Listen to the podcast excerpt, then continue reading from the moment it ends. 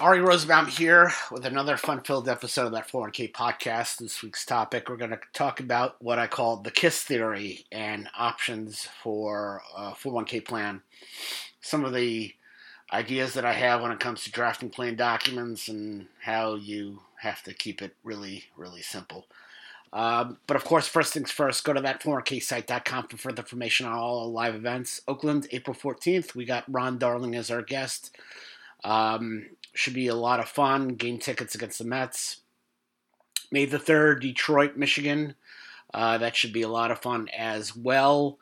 Uh, and of course, we're still looking at June uh, for a New York uh, event and eventually, uh, um, you know, booking for September. Uh, but of course, go to that 4ksite.com for further information on all our events. And um, if you go to YouTube, check out uh, that 401k National Virtual Conference. Both days are up for you to watch on YouTube, whatever you've missed. Uh, the Thursday and Friday sessions. Friday, we had a great roundtable. Thursday, a lot of great presentations. I talk about Secure 2.0 and all that kind of stuff. But uh, the KISS theory and options for a 401k plan. And the theory of KISS is, again, um, Kiss is one of my favorite rock bands of all time. I'm a big Aerosmith fan and uh, Eagles, Guns N' Roses, and all that kind of stuff. And I think Kiss is really at the top of my list. I, I saw them, um, never saw them without makeup. Uh, saw only saw them with makeup. I saw them a couple times. Uh, the Alive tour, Psycho Circus, and I did see them when they uh, did a tour with Aerosmith, and they actually opened up for Aerosmith. But uh, we're not talking about Kiss and you know my favorite Kiss songs and all that. Which is, of course my favorite Kiss song is Deuce. Um, I think it's one of the best uh, openers. But when it comes to retirement plans, KISS really means, as I call it, keep it simple, stupid. Um, and I'm not trying to say that anybody's stupid. I'm just saying that you, in order to facilitate administration, um, you need to have options that aren't the stick in the wheels of you know proper plan administration. Uh, outside the box options, in my opinion, only create administrative errors. Years ago, I remember when I was at um, at Geller or whatever, um, a conversion specialist handed me a plan amendment that another ERISA attorney based in California had, you know, it created for a matching contribution, and I read it, and it was so complicated, and I said you know, I understand what he's trying to do, but good luck administering it. And I spent, you know, almost 10 years working as a TPA attorney. Um, that, you know, I, I just know when, when options become problems. Um, and we, we talked uh, a few weeks back about options that, you know, plan sponsors can pass on, but this is more of my theory of, you know, what, why don't we have this? Uh, why, th- this is what we what we should have, and this is what we shouldn't have in terms of uh, plan options. And right off the bat, um, Roth contributions. I I don't understand why in this day and age plan sponsors wouldn't allow plan participants to have it. There are still plans out there that you know that don't have that option. Uh, my joke is for the um, for the five people that can afford it, uh, it's a great benefit. Uh, I think you should give people the opportunity to defer on a uh, after tax basis and have tax free growth and take that money out. And whether we like it or not, it's become more and more popular in terms of plans adding it. Uh, it's a great feature for HCs that um, you know might have been phased out because of the Roth IRA, the income limits, and all that stuff. Um, starting in you know the the problem with catch ups is you know my opinion, Secure 2.0 uh, anybody making over $145,000, the catch up is going to have to be done on a Roth basis. Um, and, you know, uh, somebody like my wife's not going to be too happy about it because you, when you live in a high tax state, um, that's going to be a problem.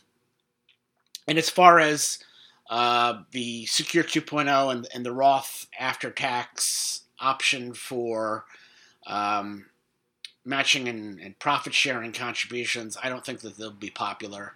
I had a debate with an advisor yesterday. He insisted that uh, it's only allowed for those who've met 100% vesting on their schedule, and I said that it's just really the requirement is the people have to be 100% vested uh, for participants to be allowed to have that opportunity. And if you just said that uh, only those who are fully vested get it, in terms of you know meeting the schedule and not offering an accelerated uh, provision for them, could be a benefits, rights, and feature problem. So that's why I believe that what the law is, if you offer it, you have to vest them irrespective of your vesting schedule I don't think that they will be popular. That's just my hunch. Uh, for any employer that has a vesting schedule, for those that don't, they don't really care. You know, when I was at that that uh, Forsaken law firm on Long Island, you know, we were fully vested in the five percent contribution. Um, they wouldn't care um, whether they would offer the Roth feature. It's just a function of payroll and, and whatnot. So I don't think it'd be a problem. Uh, in an eligibility, uh, if I lived in an ideal world, I would say you should not have eligibility for deferrals. That's just my feeling. Uh, I was an employee once too, which is why I've been in, uh, working on my own for the last 13 years. And it was always a sticking point for me if I had to go through an eligibility period um, for a 401k uh, when, when, I could afford a 401k. And uh, it, it's just you know at, at certain law firms, whatever. Yeah, I, I want to say at uh, Meyer Suozzi, there was no eligibility per, period for the plan. I, I think the Cohen Weiss, whatever, the ten months that I was there, I think there was a one year wait. Um, I just like that opportunity. Uh, that you know, give the option for people to defer. Um, again, um, the fact that you can test as if the plan had a 21 and 1 schedule, um, 21 and 1 eligibility, the otherwise excludable rule. It just it's a no-brainer for me for plan sponsors to offer that zero eligibility for deferrals. Uh, but again, we don't live in an ideal world. Um, there's a large, you know, there are businesses out there. There's a large turnover. Um, you know, a lot of former participants, small account balances, that becomes a headache. I understand that but I really believe that the way um, retirement plan law is going, uh, you know, we're going to have to include the long-time part-time employees. That eventually one day you will see zero eligibility requirements for deferrals. That would be mandated. That's how I see it. Uh, I think that that's going to be the future. Could be wrong, but again, I, I just I like it, and I, but I understand why some businesses don't want to have it. But I always say that if you have a large amount of turnover, maybe the problem isn't the eligibility for deferrals. Maybe it's the problem with the business that you're running that you have such a turnover. Again, I work at a TPA shop where I would joke that uh, they should, you know, ins- have installed the revolving door as the front door. But that's just me. Entry date. Again, um, I've talked about it a lot. Dual entry is okay, except for the fact that you might have people wait five months to get in. I like monthly. Quarterly is pretty good. Uh, but the uh, the idea that you had immediate entry uh, is the silliest thing I've ever heard. Uh, it should not be allowed. Well, I mean, people have that choice. I'm just saying that it's a it's an opportunity for disaster having a participant become eligible on any day of the year is harder to track. I'm all for tracking eligibility, entry. Um, if you have 12 dates because you have monthly, it's a lot easier to manage than 365. And there's nothing worse than people um, not entering the plan when they were supposed to and having missed a deferral opportunity and all that kind of stuff. I don't need it. I don't. I don't want it it's a headache I certainly don't need, and I think it's important that uh, it not be um, out there. Uh, just because it, you know, in my mind, it just creates headaches and mistakes and whatnot. And you know, if the Mr. Deferral opportunity is long enough, the plan sponsors got to fork over a qualified non-elective contribution. And again, I, I why? You're just setting yourself up for a disaster, in my opinion. Uh, normal retirement age, six around six around 86. I want to say it's been 65 is the uh, uh, maximum age. There are people who um, use the 65 and or fifth anniversary of joining the plan to push it back for people that get hired later. Um, uh, I, I, I, think it, keep it simple. 65 is good for me. Uh, there are other plans that have um, lower ages, but it reminds me there was a change in the law where the IRS said anything under 62 would be a problem unless you could prove that um, unless you could prove that the industry allowed for you know an earlier non-retirement age. And, and why was that? That was because of abuses in the defined benefit plan space, where you would have a, a plan set up. Uh, it really was a tax avoidance scheme in the sense that uh, they would have a normal retirement age of age 35. Years ago, um, when I was working for TPA, we had it was a it was a kosher food company out in the city, New York City, and uh, the normal retirement age was age 35. They were using an aggressive actuary uh, right near where I live. You know, an aggressive place that uh, really had defined benefit plans, but they were mostly in the insurance selling business, and so you know, getting a, a plan out there with an NRA of 35 and the people are 40, you just have to front load a lot of contributions to get that uh, defined benefit at age 35. Um, and the IRS obviously put a stop to it. And we actually didn't take over the defined benefit plan based on my suggestion. And that, that's before the change from the 62. Um, because I, I said at the time, I said unless they're you know Major League Baseball Players Association or you know in the sports world, age 35 is not appropriate as a normal retirement age.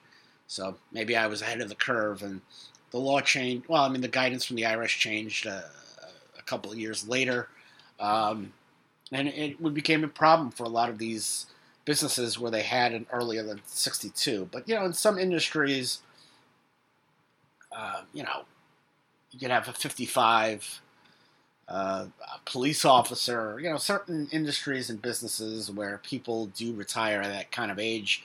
They do their 20 years and they leave. Uh, that that's that's reasonable. Early retirement age, um, I, I, I, see no use for it. Uh, it's that whole age 55 and five. Uh, it's kind of a defined benefit kind of option. Defined benefit plans have that because they allow people to have an early retirement, get a reduced pension. I see no use of it in a 401k plan um, other than to allow people to actually retire and avoid the 10% uh, excise tax. I, I just, I, I, don't see the use for it, in my opinion. Distributions, lump sum, cash only. Don't like installments. Don't certainly don't like annuities. Uh, I don't like in-kind distributions. We just had that recently with a client that uh, they wanted to offer some people an in-kind distribution and not others. And to me, it's just a giant headache. Um, you're not in the position of being a you know custodian of assets and moving over particular assets to somebody's IRA. Keep it simple, stupid. Pay them out. Adios. Goodbye. Here's your lump sum. Uh, nice knowing you keep in touch, send a postcard from Costa Rica, wherever you're going to go, and, and leave us alone. In service distributions, I love it. Each 59 and a half, there's no longer that penalty for early distribution. Um, allow people to roll it over, allow people to take it. So age 59 and a half, no retirement age. If they want to take their money, good luck. It's fine by me. Hardship distributions. Now that's something that uh, you know people might have a problem with it, but um, I think people know my the greatest person I ever knew was my grandmother, and my grandmother uh, was a survivor of the Holocaust and uh, just a, a, sweet, sweet woman. And I, I, take a lot of you know the, the way I treat people. You know, basically, she was the person that I, I based how I act with people and, and, and deal with people. And uh, like I said, she was probably the guiding light. And I think one of her most important sayings was, you know, life never goes to plan. You you can plan I think other people say, you know, uh, you plan and God laughs. But her point was, you know, life throws you a curve and you have to deal with it. And I say that with hardship distributions. It's, you know, in ideal worlds, people don't need it. But you know what? Life gets in the way. Um, you know, again, I sit here where there are five five feet of water. Um, something, you know, I needed money to fix the house. um, uh, I, I, took a hardship distribution. it, it is what it is. Uh, and you, you know, I don't think it's fair to say to somebody, you know what, this is your money. You can't, you know, you can't deal with it uh, with what you can. And obviously, um, you know, the IRS, not the IRS, but Congress sees it the same way, because they're doing the emergency savings uh, accounts and doing some tax-free thousand dollar distributions and all that kind of stuff. So they understand the need for hardship distributions because again, it's participants' money. If they need to access it, they should. Um, you know, and, and when it comes time to it, again, uh, Congress uh, allows now participants to vouch for their distribution, so you don't have to go through the whole process of seeing whether they really need it or they're just trying to scam you. Uh, again, life doesn't go to plan. Um, offer it. Offer minimum distributions of a thousand bucks. You're not a, a payday loan company. Um, that's how I see it for plan sponsors. Next, loans. Loans are obviously a means for participants to access their account balance when they need it. A loan is their own direct investment, and they pay it back with interest. Um, again, I think like hardship, life doesn't go to plan. Sometimes people need that. You know, people take out a loan to buy a house. Maybe it's cheaper interest. Um, you know, especially if it's prime plus one and their mortgage loan is prime plus two or three or whatever it is. Um, I'm all for it.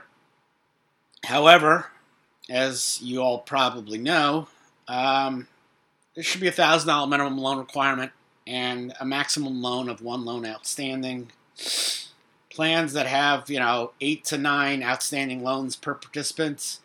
Um, keep it simple, stupid, because the more loans uh, a plan allows their participants and participants take out, the more there's a chance that the TPA and or the plan sponsor will goof, not make the mandatory quarterly payments or whatever it is per the promissory note, and the loan ends up in a default. And it's just, you know, if it's the fault of the plan sponsor and or the TPA, yeah, it can be fixed but I hate fixing errors. I hate mistakes. Um, and I just noticed uh, one here where I, I forgot to uh, bold uh, a paragraph. But yeah, um, again, it's people's money. You should give them the opportunity to take it out and be done with it. And um, that's really it for that episode of that 401k podcast, the short topic this week. But uh, go to that 401ksite.com uh, for further information on all our live events Oakland, Detroit, and hopefully New York in June. So take care.